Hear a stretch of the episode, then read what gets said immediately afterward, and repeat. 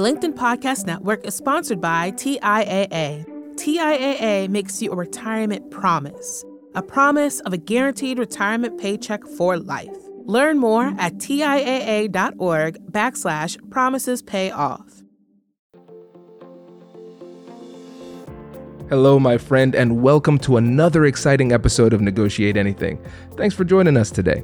With over 10 million downloads and listeners from more than 180 different countries, it's dedicated listeners just like you who have made Negotiate Anything the number one negotiation podcast in the world. I'm your host, Kwame Christian. I'm a business lawyer, mediator, author, and the proud CEO of the American Negotiation Institute. Now, before we get into today's insightful conversation, I have a golden opportunity for those of you who recognize the power of negotiation in your professional lives. Have you ever found yourself wishing that you could navigate those high stakes conversations with more confidence? Or perhaps you're looking to empower your team with the art of persuasion and conflict resolution. At the American Negotiation Institute, we've crafted specialized keynotes and workshops tailored for those very needs. We've transformed the negotiation skills of professionals worldwide, and we're eager to do the same for you. We believe the best things in life are on the other side of difficult conversations, and our goal is to help you improve your lives and the lives of those around you, one difficult conversation at a time. Don't let another challenging conversation leave you second guessing. Click the link in the description to discover how we can help you find confidence in conflict, negotiate better deals, and have stronger relationships. Because in the world of business, every conversation counts. And now, without further ado, let's jump into the interview. Minson, good to see you, my friend. Good to see you, Kwame. Yes. So before we get into it, how about you just start us off by telling about yourself and, and what you do for folks who haven't heard one of your episodes yet, and then we'll set the stage. Great. So, hello, everybody. I'm one of Kwame's little minions. I'm a course designer and content specialist, aka his minion, for the American Negotiation Institute. And I'm also a college student. So, my background is I recently got into negotiation four years ago just really been interested in the subject. I started in high school. And one thing that really fascinates me about this is that negotiation, the principles of it, although you might not negotiate in every single conversation, the principles of it do apply to every conversation. The psychology, the neuroscience, the principles of leverage, empathy, compassion, all those things. So I am 100% invested into it probably for the rest of my life right now i'm doing research on how to bring more of it to my generation which is suffering from a lack of communication and negotiation skills due to the digital pandemic back to you Kwame. this is great awesome intro by the way i love this and you know actually speak a little bit let's take a like a minor mm-hmm. like two minute detour here to mm-hmm. talk about your generation and conversations, difficult conversations, and communication skills in general. Because I think a lot of mm-hmm. times when this topic comes up, it's a lot of people who are not in your generation speaking badly about your generations. You have a perspective that I think is very valid in this. Great. So yeah, I'll give my perspective. I'll give perspective of one of my professors, former professors I actually talked with yesterday. So my perspective is that my generation is we are good communicators in the right channels. We are significantly better communicators over text than most other generations because we're so it's the most common form of communication. You would see that most kids in gen z and in younger generations as well prefer text over phone calls. I'm one of the few people who prefer phone calls over text. So my friends get really annoyed when i call them every single time to give something really really really small Though I talked with my former professor yesterday, uh, she's Professor Jamie Berlin. She's a generational expert on Gen Z and leadership and management. I hope I got that correctly. But anyway, she was talking about how the reason my generation is shifting now. So this is post pandemic. Before the pandemic was a little different, but the reason why Gen Z is shifting now is because people or kids in middle school and elementary school, key stages of the development process, are given the option to do hybrid classes or online classes and a lot of their schoolwork, a lot of their school time. How this results in a generational shift is because they're online and using Zoom for communication, they have the ability to withdraw from difficult conversations or from tough situations. When I grew up, and I'm not making that big of a distinction between me and people like five years, six years younger than me, though there seems to be a little bit of a shift. When I grew up in middle school and elementary school, I was forced to be in difficult conversations and forced to be in these situations and forced to deal with things in the moment. And I was able to feel the emotions and learn from those experiences and see, okay, uh, this went wrong. I should do this next time. I should engage with people like this. But new generations who are doing that or who are in middle school and elementary school don't really have that luxury a lot of times. Or they have the luxury, but they don't use it because there's an easier, more comfortable option which is ghosting, turning off the camera. Here's my little tactic for high school when Zoom classes were a thing, pretending your mic isn't working, or avoiding the conflict inside the actual moment, and then following up with an email or a text, bringing up the conflict. Then we know com- email and text aren't the best ways to deal with conflict in general. So it's these things, it's these avenues of digital communication that make that allow for more comfortable ways of communication which aren't necessarily the best ways of communication in terms of development in communication skills and development in other key things like empathy, compassion, conflict resolution. So that's what I feel about my generation. That's the the trend that my former professor has observed about my generation, which I can attest to is like true. So yeah, that's what I have for that. Wow. Okay. That was incredible. And now I think, Minson, we have a, a topic for a future conversation too, because I, I, I'd love to explore that one further. That's really, really fascinating. All right.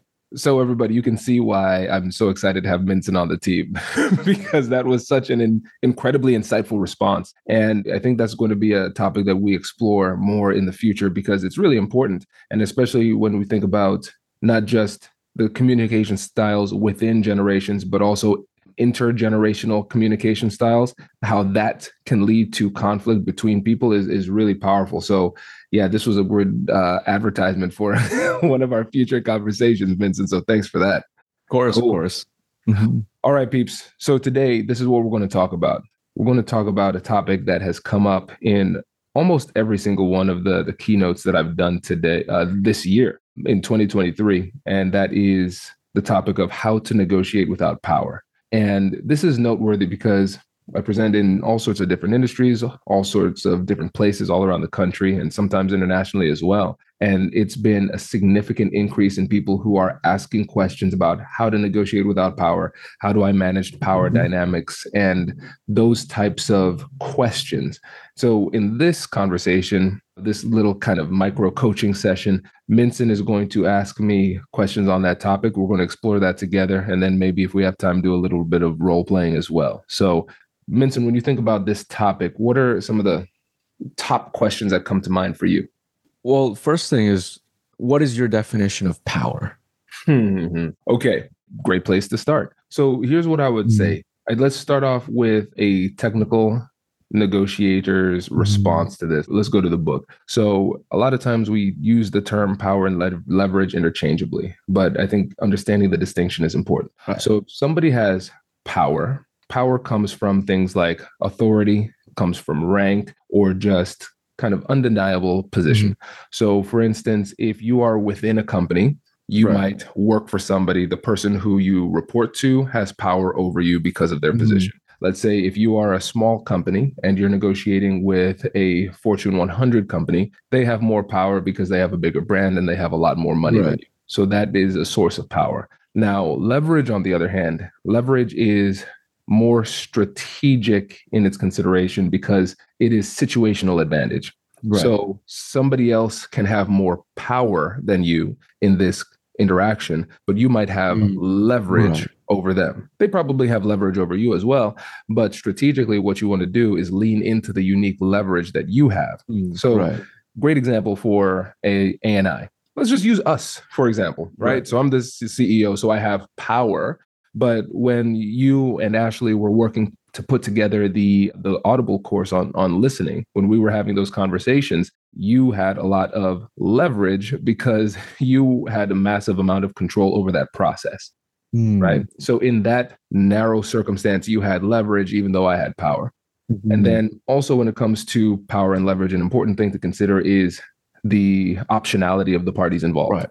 So, if you're in a small company negotiating with a big company, they have a lot of money, they have a lot of branding, like we discussed. And so it's kind of like that rap lyric there are a million of you, but there's only one of me. Yeah. and so the company says, You are replaceable. I can find somebody else to do what mm. you do mm. without much of a difficulty. But I might be your only marquee client. And so I have more options than you, which means I have more power in the situation. So those are a, a, few of the key considerations that we have to keep in mind when it comes to power as an analysis. But for me, one of the other things that we have to consider is also feeling powerful or feeling disempowered. Hmm. Feeling powerful versus powerless, and having an empowered approach to negotiation. Because it's not just that somebody might have power over you, it's that you feel that they have power over you. And that means that you feel a lot less confident. And that lack of confidence manifests itself in performance that is diminished during the actual conversation. And so a lot of times emotions can help, can cause us to approach these conversations in a disempowered way. And instead mm-hmm. of doing a deeper analysis and finding our points of leverage, we feel like we are negotiating from behind and we go in much more deferential and submissive than we need to be, which right. makes the outcomes worse than they need to be too. Definitely. A last part really resonates. It's power is also, a, from my experience, little experience, perception. So how people perceive you can affect how powerful they feel and how you perceive yourself can and them can affect how powerful you powerful you feel. And again, like you said, it's different from leverage. It's not as situational. It's more of like a rank thing and things that stem from things like authority, social hierarchy. So my next question for you, Kwame, is I'm gonna get a little deep into this because oh, and also thanks for giving me and Ashley tips on how to how to negotiate with you in the future. I'm going to get a little deep into this just because I know there's people like me out there who understand better when we are bombarded with scientific terms. Is that what is the, what's in the fields of psychology, neuroscience, etc. what happens in the brain that makes us feel like we have less or more power than somebody else? Hello, my friends. Before we get back to today's episode, I want to ask you a question. Have you ever wondered how to elevate your team's negotiation game and how you can help the folks on your team have better, difficult conversations? At the American Negotiation Institute, we offer transformative keynotes and workshops tailored to empower professionals with top tier negotiation and conflict resolution skills. Whether it's a keynote for your next event or hands on training for your team, we've got you covered. Don't just negotiate master the art with the American Negotiation Institute. Click the link in the description to find out more. Elevate, negotiate, and succeed. The LinkedIn Podcast Network is sponsored by TIAA. In the last 100 years, we've seen financial markets swing, new currencies come and go, decades of savings lost in days, all showing that a retirement plan without a guarantee, quite simply, isn't enough. So, more than a retirement plan, TIAA makes you a retirement promise. A promise of a guaranteed retirement paycheck for life. A promise that pays off. Learn more at TIAA.org backslash promises pay off. Man, that is a great question. I am not 100% sure, but I will say that the word that you brought up, perception, is going to be important. So when we think about perception, we're talking about well, what are we perceiving? We can think about that from the uh, like the biological type of sense, sight, sound, smell, whatever it is. So yes, we will perceive in that way. But when we are thinking about perception in this context, I think it's also important to consider perspective too. And mm. so there are some people who, for whatever reason, they are more sensitive to disadvantage and so sometimes that leads them to come to recognize false positives. Right. So I am constantly looking for evidence that I am in a disadvantaged position. Mm-hmm. So I will see that in every circumstance, right. even when it doesn't apply. And so that's where I think perception comes into play because mm-hmm. it's rooted in perspective. And so a lot of times what we have to do is we need to slow things down and recognize there is a difference between facts and feelings, but in the moment they can feel the same way. So it's kind of hard to distinguish mm. between that. So you could go into a conversation and you can feel disempowered. Right. You can feel as though they hold all the cards, but that may not be reality. Right. The reality. So what we have to do is we have to recognize that our emotions and our thoughts, they are just emotions and right. thoughts. They are not truths. So we have to be a little bit more skeptical of our emotional evaluations that come at the forefront of the mm. the investigative process right. and dig a little bit deeper to figure out okay, what are the unique strengths that mm. I bring to the table, question my assumptions and things like that. But yeah, I think that's especially as we think about building mm. out more of this content in the form of courses and books for for ANI, I think getting a really clear picture psychologically of what's happening beneath the surface can be mm. really instructive because then it could walk people through this is what happens when you feel disempowered. This is how it mm. impacts your performance. And this is how you can overcome it. And I think when you stand this at a deeper psychological level, it becomes a little less scary when it happens in the real world. Oh, exactly. Exactly. I'm sorry to know that's that recently too when I'm journaling my negotiations. And I want to refer back to an excerpt from Negotiation Genius by Malhotra and Bazerman on information versus influence.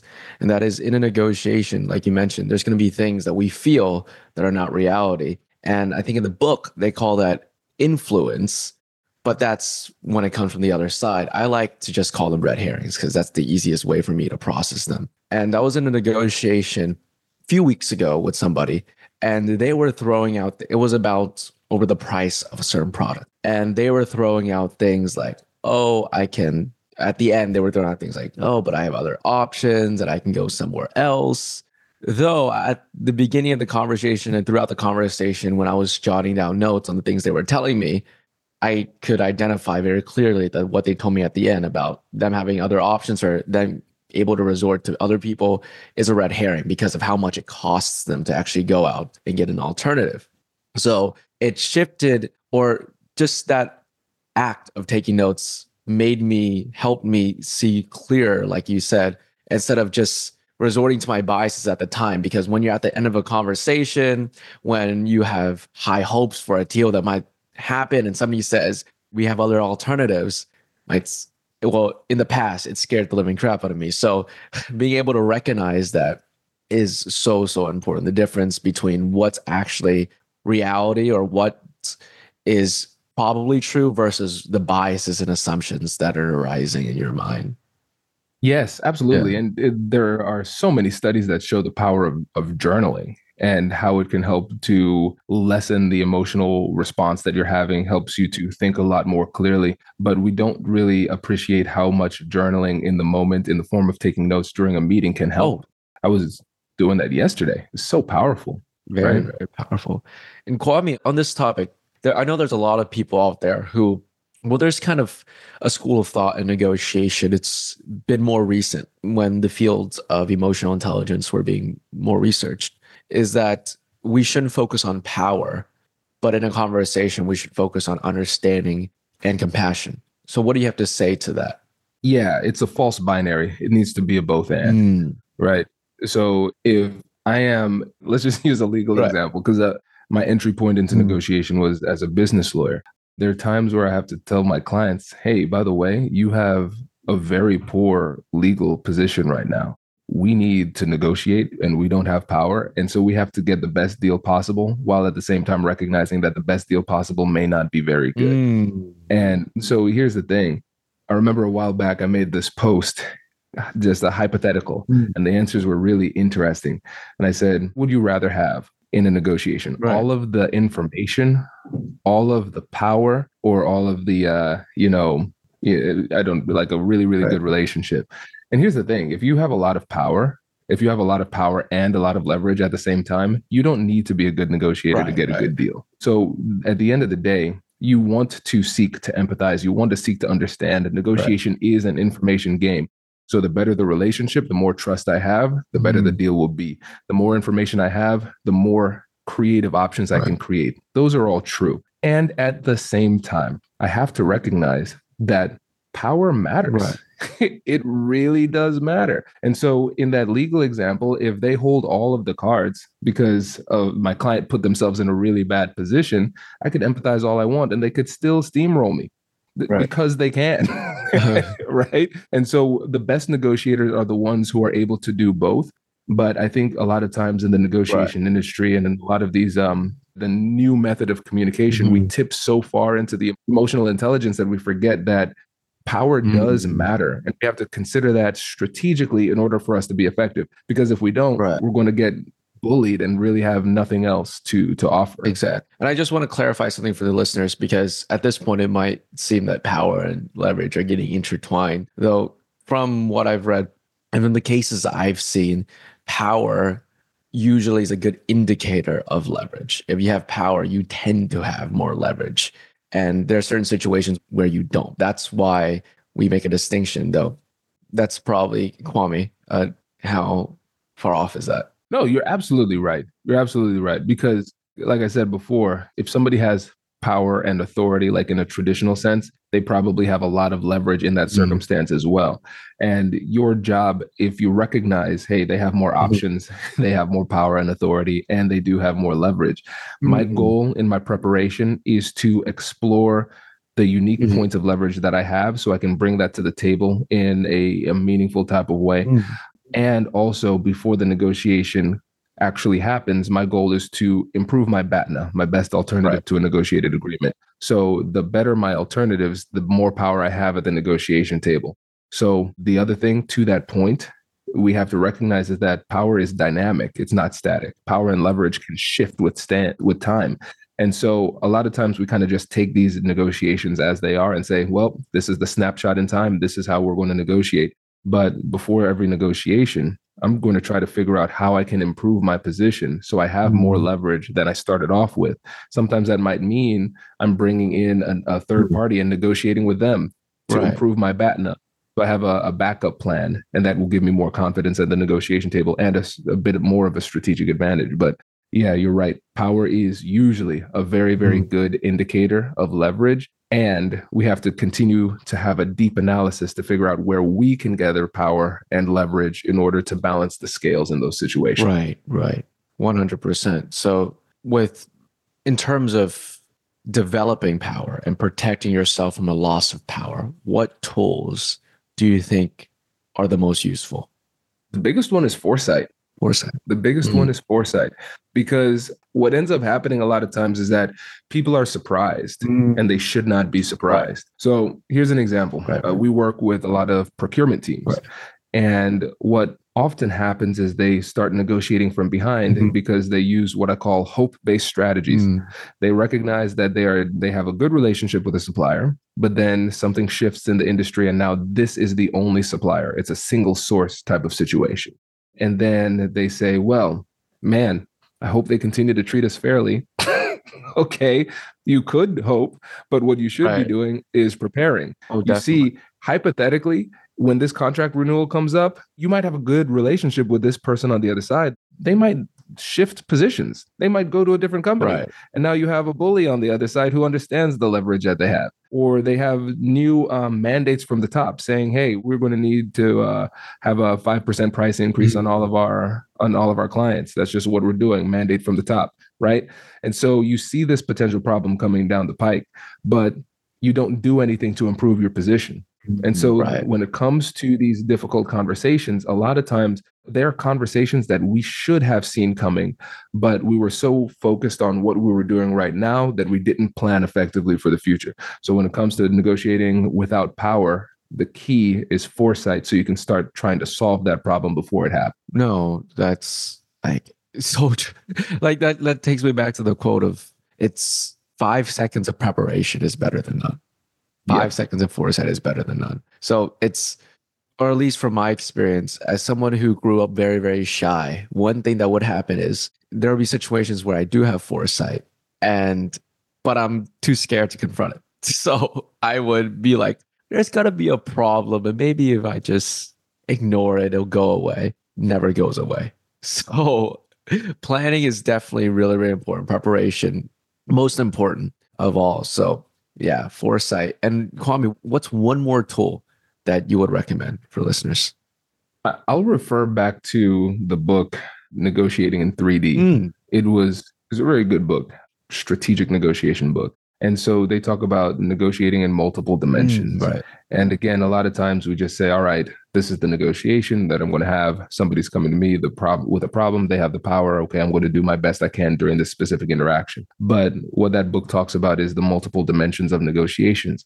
So for me, what I want to think about is how can I reset the table? So imagine coming mm-hmm. to a like a dinner table and you're you don't like the settings. So you could say, okay, I'm going to sit down and try my best with the social mm-hmm. interaction. But if you get there early, you can say, no, I'm going to reset this table in a way uh-huh. that is advantageous to me.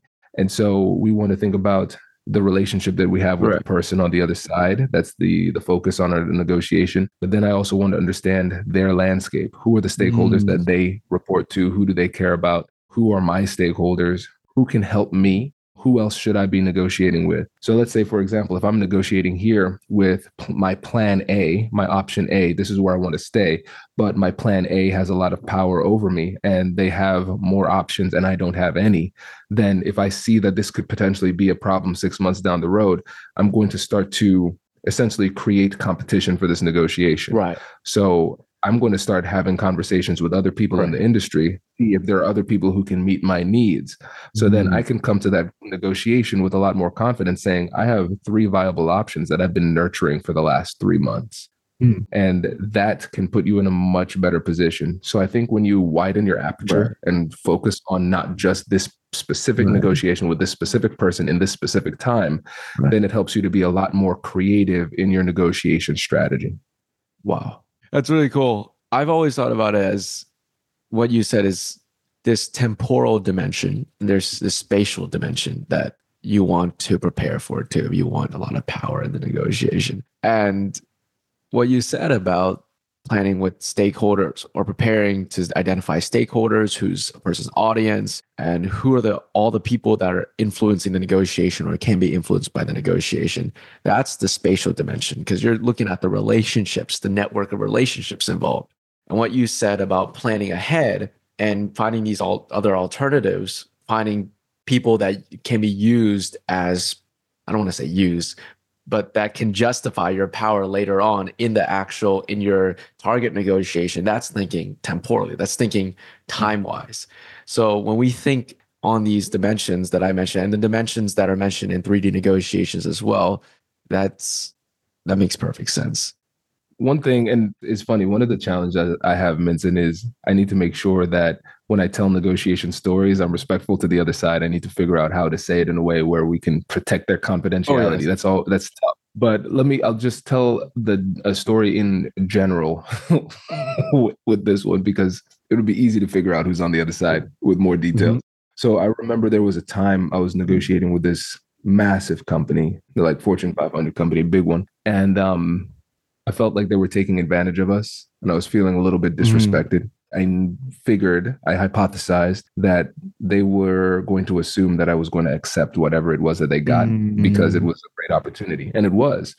And, um, but for me, something that's non negotiable is my feeling of being respected. Right. And I wasn't feeling respected at that time. And so they came in with a really heavy anchor that I, I thought was unfair. And when somebody drops an anchor and is super aggressive in a negotiation, you really have two options for how to respond to that anchor. You re anchor by having an equally aggressive negotiation position on the other side. And then it turns into a, a tug of war, right. attrition, kind of sloppy, very aggressive, and usually does not work out right. well for either party. Or you can reset the table and say, yeah, I'm just going to obliterate this anchor by not even wrestling with this at all. And so my response was, hey, listen, I appreciate this offer. This surprised and kind of taken aback and a little bit hurt by the way that right. you approached this because that expectations that it was going to be one way and now this is vastly different. Mm-hmm. So I'm going to be completely honest. I don't feel safe any longer in this relationship because I need partners that I can rely on. So I think our next meeting should be talking about how we can unravel this partnership. Mm. They were not expecting that. And when somebody thinks that you are just going to sit there and right, take what right. they give you, they haven't really taken the time to consider any other options. And so when you say, hey, thanks, but no thanks, I'm going to execute another mm-hmm. option even if that other option leads me to less money, I would feel better about that. So it's not about the money anymore. But now I'm going to use money as a proxy for respect. right. So you're going to, if you want to talk, you need to show me you respect me. Right.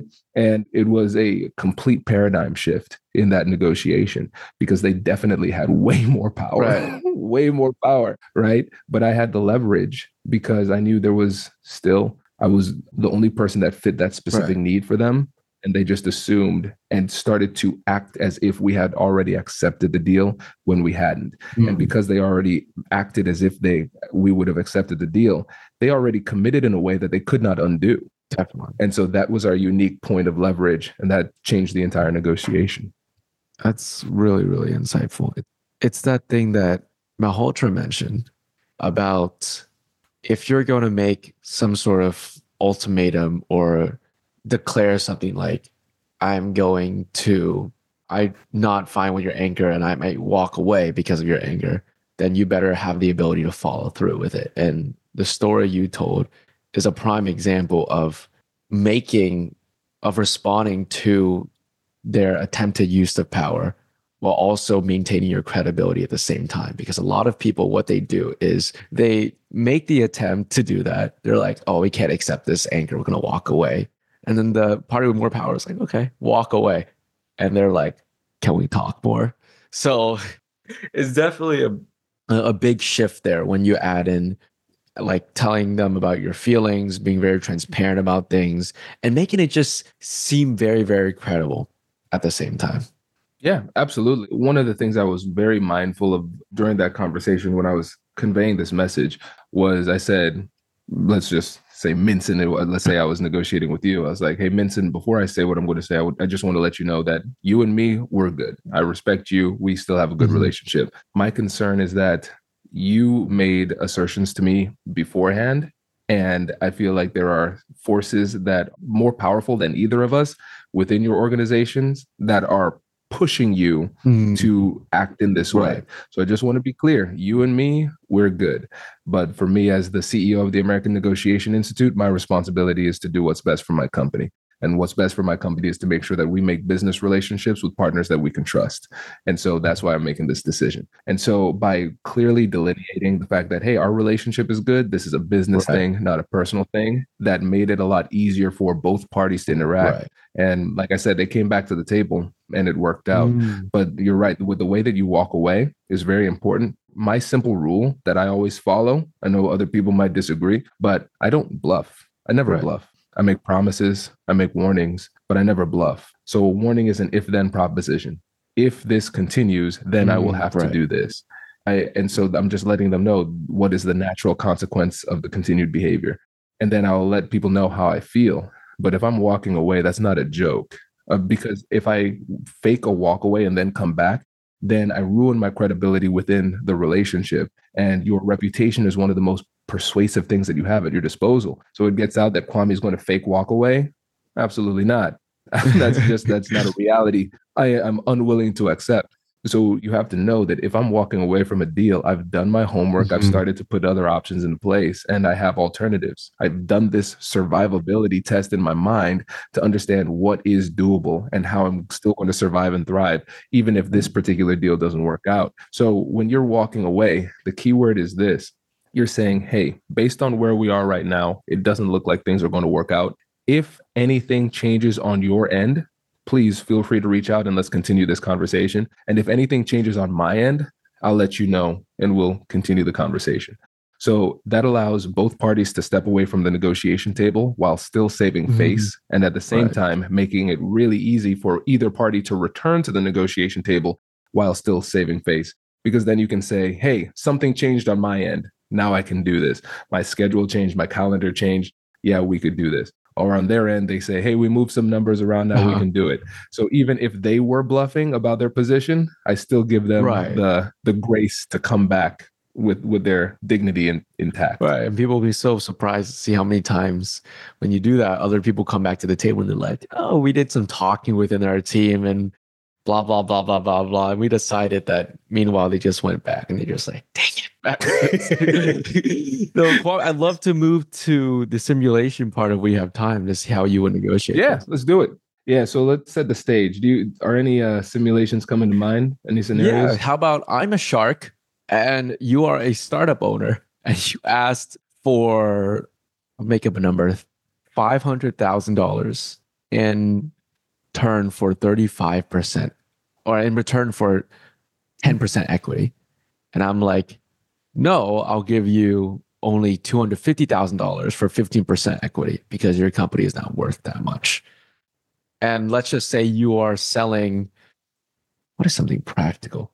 You are selling or I know this is already a thing, but let's pretend this is not. You're selling portable electric chargers, electric car chargers. Okay, portable electric car chargers. Now, let's make this a little spicier. So the what I'm looking for is 500k for 35%. You're countering with 250 for 15%. Let's make it like 250 for about 25%. So it's okay. Yeah, so it's a little bit more aggressive. Cool. So 250 for 25%. So let's start off the conversation with and listeners as you can tell I mean we did not prepare for this. I think and I love doing it this way because it I want people to hear how imperfect mm-hmm. this will be and that we'll debrief afterwards. So we'll we'll do the mm-hmm. best w- with what we can with the imagination that we have. Sweet. So let's just say I dropped that offer and this is you responding. So what we're asking for Minson the Shark is $500,000 for 35% of our company. Yeah, uh, you might as well leave the room if you're going to do this. I mean, I'm asking for $250,000 for 25% of the company. And that's what I think you're worth. If you're going to be so entitled and greedy to ask for $500,000 for 10% of your company, then again, you might as well just just walk away because I feel disrespected. I don't feel heard. And at the end of the day, I'm the shark and you're the investor. I mean, or you're the person trying to get the investment. I can appreciate this perspective because for for me it sounds like your goal in this is first to be heard and respected and second if there's a deal to be made make sure it's a deal that works for you. Is that a fair synopsis? Well yeah. That's yeah. what i'm there for. That's what i'm here for. Yeah. Well first i want to apologize because if there's anything that i've done mm-hmm. that came off as disrespectful i want to address that and for me, I want to make sure that we have a good relationship with all of our partners. So as we go throughout this negotiation, what is it that would make you feel respected? And the only thing that we've talked about, if you give me an offer that is fair for the worth of your company. And in my opinion, that offer should be $250,000 for 25%. Okay. All right. And I think our conceptualization of respect is the same too. I want to be heard and I, I want to drive a fair offer. And here's the thing, Minson, you've got a lot of options. Right. There's no you've been in this game for a long time. And so I respect that. And you need to do what's best for you. So mm. I'm not going to take any of this personally. So what I want to do is I want to be as transparent as possible so you can decide right. whether or not this is an investment for you. And if it's not, you can let me know we can walk. And it sounds like there are certain concerns that you have with the company and i want to get a better understanding of what that might be and so when you think about the successful investments that you've made in the mm-hmm. past what are some of those things that helped you to make that investment decision at the time investments in the past well investments i've made in the past relative to the value that you're asking for has had more sales than you they have had more mm-hmm. profit mm-hmm. than you and their team members have over decades of experience in the field they're working on. You don't have that much experience in the electric car industry, in the electric vehicle industry. You just came into this. And if, quite frankly, I just, I don't know if I want to work with somebody who I can't depend on. Mm, that, that, that makes a lot of sense. And I think that's, those are good indicators of success. Mm-hmm. And I think something that would help me is this because you're a busy man. I know you don't waste your time. What is it about me that made you even want to take this meeting? Oh, you were just one of the people looking for investments on the list. So I'm just going through it. Nothing about you. I just met you. Okay. Yeah. All right. And so you take meetings from anybody then? Well, I don't filter it out. My manager does. Okay, so the right, manager right. makes the decisions. Okay, okay. And what are they looking for as they bring you good options versus bad options? I have no idea. I think what they they're probably looking for is what will bring the best investment to me, but I don't know the criteria they're using. Okay. All right. No, that that makes sense. And that's fair to to see it as uh the they are the filters, the gatekeepers. And here's the thing. You're a businessman, mm. I'm a mm. businessman too. And I need to make sure that I'm making the best decision possible. And I want to make sure that the, the people that we work with are aligned mm. in what it is that we're trying to accomplish. And if the numbers don't work out, that's fine. Let me explain a little bit more about what it is that we are doing and what why we're asking for what we're asking for and maybe we can talk through this too um, for us when it comes to the $500000 that we're asking for we're asking for this because it is a threshold issue if we are able to get this investment from you it would decrease our manufacturing costs that would help us to decrease our price, which will then help us to increase sales. And so the challenge that you are seeing with sales is the challenge that we're seeing as well. And based on our market research, it is just a price issue. And so once we're able to get that price down, then we're able to make more sales. My hope is that you will come in based on your background in the industry and you could help us to get to our Series B. This is our Series A. You would be mm-hmm. on the ground floor. You'd be taking a significant chunk of equity at 35%. But we want you to be partners with us mm-hmm. because once we get those sales up, then we can widen the pie, expand the pie, get more investors in, and then everybody can win together in the future. And based on what I'm saying here, when you think about that strategy of dec- taking the the bulk of the 500,000 to decrease manufacturing costs, what do you feel about that approach as it relates to solving the sales issue? Well, I don't think it's an immediate solution because marketing is also a thing. And me as an investor with decades of experience, that that doesn't really translate to anything. I mean, even if I invest, it doesn't mean you're going to make more sales, right? There's diminishing returns. There's things that to look at marketing. There's changing trends. There's so many things. But I'll tell you what, you've obviously been really respectful in the conversation so far. And a lot of other sharks who are willing to take on the risk. Those who are those who are meeting with potential investees, I don't know if that's the right word today, and those who are not. And I'll be happy to refer some of them to you if they're interested. I think that would be great. I appreciate that, Minson. And yeah, what what I would like to do is just keep the lines of communication open so I can mm-hmm. keep you posted on our development. And um, I would love those introductions to to your partners because, like I said, we believe in this and we believe this is a good first step. And we're yes, this is a Series A, but we're hoping to go down the road and continue investing. So we'll keep these conversations open and we'll see what we could do and possibly work together in the future. Okay, sounds good. Okay, good. Man, that was tough. I was starting to to run out of imagination, man. This was good. Okay. I uh, I was taking notes as I was um getting pummeled here. so there were so first of all, one of the one of the things that you can do when it comes to hmm. bad behavior. So one of the things you did was you said and you you called me entitled and greedy. Right. One of the things that I've found to be shockingly uh-huh. effective is I'm going to give you the benefit of the doubt on the first one and I'm going to ignore right. it. Because if I get latched onto, hey, don't call me that, now we have a silly argument about something right. I don't care about. I don't care if you think I'm entitled and greedy because you're emotional at right. this time. I've got a job to do. So I'm going to ignore mm. that. And when you think about this, the people who are typically the most emotionally reactive are the people who feel the most fear and the people who conceive the biggest threats. And the people who have more power see fewer threats mm. and therefore are less emotionally reactive. Mm. And so, what I'm doing psychologically is I'm signaling that I'm not intimidated right. by you. I'm not afraid of you. A lot of people would hear that insult and then you would see them shrink, but it just went past me because mm. I, I just did not care. Right. And so I think that's a strategy you can utilize. If it continues, if it becomes a pattern, now I'm going to address it because it's just it's distracting me. I have a job to do. And then now your petty name calling is distracting me. If it continues, I'm going to address it. If it's one time, I'm letting it go and refocusing. And sometimes that that works really well. Now, with the, you were asking, you started off pretty tough by just saying no and seeming disinterested. And a lot of people, when they are in that position, they will uh, negotiate against right. themselves oh, the powerful person seems disinterested. Let right. me adjust my position in order to try to get um, ingratiate myself to them. but I wasn't going to adjust my position. Instead, I'm going to flip the script and become more curious, but I want to become curious in a strategic way that essentially primes you to create a like a bit of an association with me and other successful Hmm. investments. So when you made a decision on invest in on companies in the past, what helped you to feel confident in that decision?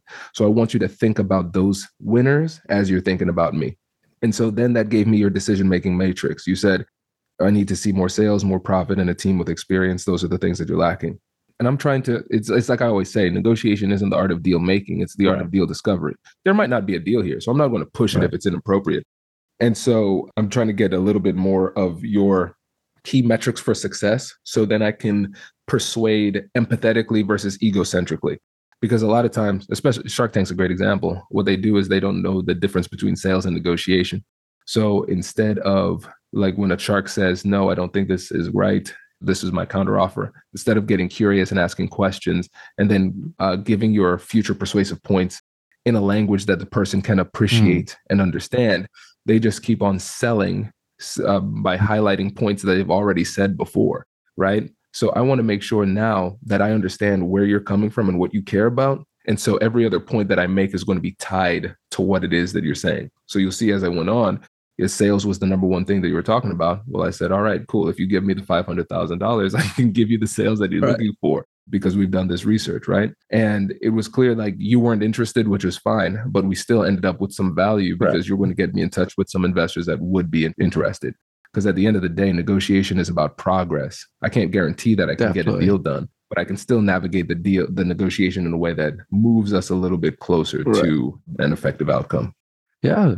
No, it's sweet. I mean, to be fair, I, I knew what you were doing, so I was like trying to be more difficult. But I feel like if I did it, then it would be a lot easier for me to be persuaded, especially that question of how did you um or what made you what helped you feel confident about investment in the past. Thank That is like that's really helpful because not only does it associate you with positive emotions once they answer that, but also sets a standard that they it's very hard to back down because then if you show them that you are successful in the metrics that they defined, it's really hard for them to be like, well, you know, but I take back what I say, right? So that that's a really helpful one. I'm curious to see how this would play out, especially once you add in the variables of time pressure and multiple people you're negotiating against. I'm mainly referring to Shark Tank because there's situations on there where I see there's a lot of opportunity if this was a if there was a one-on-one negotiation with the investor that they're dealing with to discuss needs, priorities, standards. Though the thing is, not only are they on a show where there's certain things allowed and certain things that are not, though there's also time pressure. There's also things like say yes or no. That's it. You can't negotiate with me.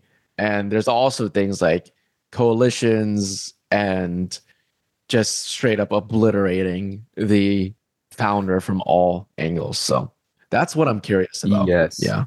Yes. So a couple of things. I've had uh, one or two folks from Shark Tank on the Oh. podcast before, and one of my good friends, Tom Burden from Grypmat, got a deal on Shark Tank too. And um, so this is something I've asked a lot about because I was really curious. And so a couple of things. The negotiations are way longer than they show. The negotiations are often well over an hour Oh. that they're having, and they cut it down for TV. Interesting. So I did not know that. Yeah. So That yeah, so there's a lot more back and Right. forth than than actually is shown. They only show like Right. the parts that make people look really stupid, really smart, or have a lot of conflict in it. right? Uh, And so we have to recognize there is more time that happens. right. We also have to recognize that most cases are not like this. So it is a very unique negotiation environment. One of the things that is really powerful in negotiation is privacy. We want to be transparent with each other while still giving each other the benefit of confidentiality so we can be private with each other. And so people are less likely to be vulnerable or share things that might not look good when there's a camera running on ABC. So that's another thing. So it makes it a little bit harder. This approach is a little bit more akin to a negotiauction versus a negotiation. Mm, right. So a negotiauction is a blend between negotiation and an auction where there are people who are submitting bids against each other, but they you still have an opportunity to negotiate and the person makes it clear they're going to Right. take the best option. So it's a very interesting social dynamic that's created with the lack of transparency the fact that you're ne- negotiating with three people at one time and there's a bit of an auction element as well Mm, um, so when it comes to this, you have to understand, you have to widen your perspective on what the success in this negotiation can be, Right. because it's not just about the deal; it's also for the marketing bump. exactly. And you've seen sharks say that too. They're like, "I don't think you're here to get a deal at all. I think you're just here for the marketing." And they're like, "Ah," right? Because some people are. right, right, right. Some people are because they're not willing to give up that much equity. Mm, So I would be really, really clear in the definition of my parameters of success Right. if I was going on Shark Tank. What would it take to be successful? Because I thought about it. I thought about it for a long time. Like, should I take that shot? I think we could, but I didn't really have that need for investment. mm, I didn't want to take on investors. I like mm. owning 100%. And we were able to bootstrap and be successful. Right, right. And um, I think about investment in the same way I think about loans. These are things that you only take on when you absolutely need it. It's your last option, or at least it should be, because uh, like a loan, you can take it, it disappears Hmm. when you pay it off. An investment, if if, if I'm giving up Hmm. equity, that person's with me forever. So like it needs to be an an exceedingly good deal. Right. So for me, I wouldn't be trying to come into Shark Tank trying to negotiate a small deal. I would be going Mm. like go big or go home. Right. Like you need to take me to the next level, or else it's really not worth me giving up my baby Yeah, right, for right. pennies and exposure. Definitely. And for any investors who are interested in giving ANI million dollars for zero percent equity, we are interested. Yes, exactly. Eh, that those are the only deals I'm considering, right? you know what's funny? One little aside. I remember when I was starting things off, there was a I was in talks with a law firm because I'm, I'm a lawyer Right. too, and I was saying, hey, why don't you bring the the American Negotiation Institute as a subsidiary? Mm-hmm. You buy the whole thing out, and I run this training and development firm with this essentially media company attached with the podcast. And it serves as like a marketing apparatus for the firm, and then the business clients that you serve could be the clients for the for the company. They said no, thank God. thank goodness. Which brings up again a really important point. Sometimes you have to be grateful for the deals you did not close Right. because the future was far better than you would have uh, anticipated at that Oh, time. definitely. Definitely. Yeah, Yeah. cool. So, thanks, Kwame. I mean, I learned so much today. Especially, I think I learned the most from actually seeing you negotiate because that's always an opportunity because I rarely get to see you negotiate. But the fact that now not only do I have a an outline and concepts ingrained like 3D negotiation or why power is different from leverage and how you can increase your power in negotiations. Not only do I have those concepts, though now I also know how to execute those concepts as well through the questions, through empathizing, through what you said, in ignoring the insult and bad behavior the first time. And especially that example with that Fortune 500 company. Yes, yes, yes. No, I appreciate it. This is fun for me because again, over a thousand interviews on the podcast. It's fun every time I get an opportunity to be to be interviewed on my own show. So thank you, Minson. I appreciate it. Questions are always insightful. And listeners, let us know if you like these episodes. Leave us a, a five star review. Give Minson a shout out in the review, of course. And um, yeah, if you like these, we'll we'll make more of them. So appreciate your time, Minson. Thank you for coming back, and uh, we'll catch you all in the next All one. right. See y'all. Congratulations! You've just joined an elite club. By listening to a full episode, you're now officially on the Negotiate Anything team. So, welcome aboard. What most team members do is they subscribe to the podcast because that allows them to automatically get the latest episodes of the show. The best things in life lie on the other side of difficult conversations. Keep learning, keep practicing, and keep getting better. Your relationships will improve, your career will soar, and you'll have the confidence you need to get the most out of these crucial conversations. Again, thank you for joining the team. We're excited to have you, and I will see you in the next episode. I'll catch you later.